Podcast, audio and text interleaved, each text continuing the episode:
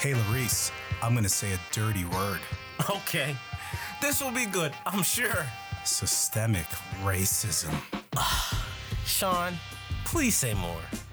Old systemic racism, that thing that led to the displacement and relocation of black communities for centuries. Wait, maybe elsewhere, but not in Canada, right? We never had slavery. But we did, and even free blacks were marginalized. Here in Nova Scotia, the black loyalists had to fight for the survival of their communities dating back to 1783. Whoa! What? 1783? You know what, Sean? This sounds like something worth exploring. Good thing we're doing this podcast. Welcome to The Loyalist Connections, hosted by me, Sean Smith. And me, Larice Downey. On this podcast, we will be exploring the forgotten historic black communities of Nova Scotia.